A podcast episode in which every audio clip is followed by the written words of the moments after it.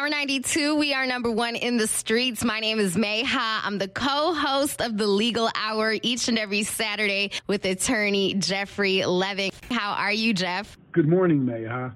Let's get into this week's victory. This week's victory involves a father who is raising two boys, ages 15 and 13. According to court records, the mother was never much involved in the boys' lives. She moved from place to place and was out of state in recent years and parenting was done entirely by dad. I believe he was doing an excellent job. Recently, according to court records, the mother moved back to Illinois, hired a lawyer, pressed for joint decision making authority. Dad was alarmed by this. He reported that he'd been raising the boys by himself for almost their entire lives. Things were going well. The mother was scarcely heard from, and now she wants decision making authority? A lot could go wrong, Dad feared. So he contacted me to assert his rights and to protect his and his children's best interests. We went to court and argued that it was in the best interest of the boys that dad keep all parental decision making authority regarding the boys' education, extracurricular activities, medical and dental care, and religious upbringing, and that the boys remain living with dad. The judge agreed with us. We won. There was another piece to the victory, too we raised the issue of child support, telling the judge that since the boys are living with dad, the mother should pay child support. The judge agreed and ordered the mother to pay dad child support.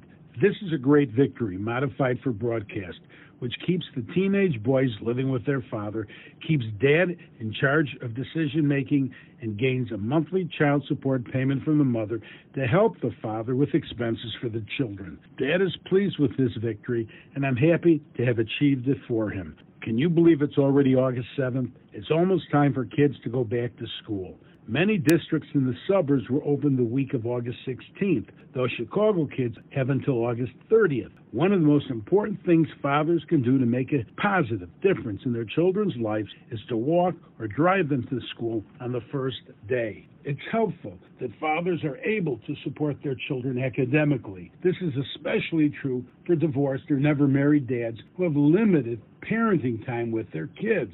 The consequences of fathers not being allowed to care for their kids can be significant. As I detail in my book, Father's Rights, fatherless children are twice as likely to drop out of school, and children whose fathers are absent consistently score lower than the norm on reading and math tests. Another manifestation of the difference between an active father and a disenfranchised father is in gang recruitment. The simple act of fathers accompanying their children to school and making their presence known is a setback for the gangs. They have a harder time selling gang life to kids with involved fathers. They know it. But the first day of school shouldn't be only about avoiding gangs and preventing dropouts. The first day of school is a marker in the life of a child. They're another year older. They're embarking on a new academic year in which they'll learn new things, both in the classroom and in life. It can be an unforgettable experience, and when their father is there to experience it too, it strengthens the bond between father and child.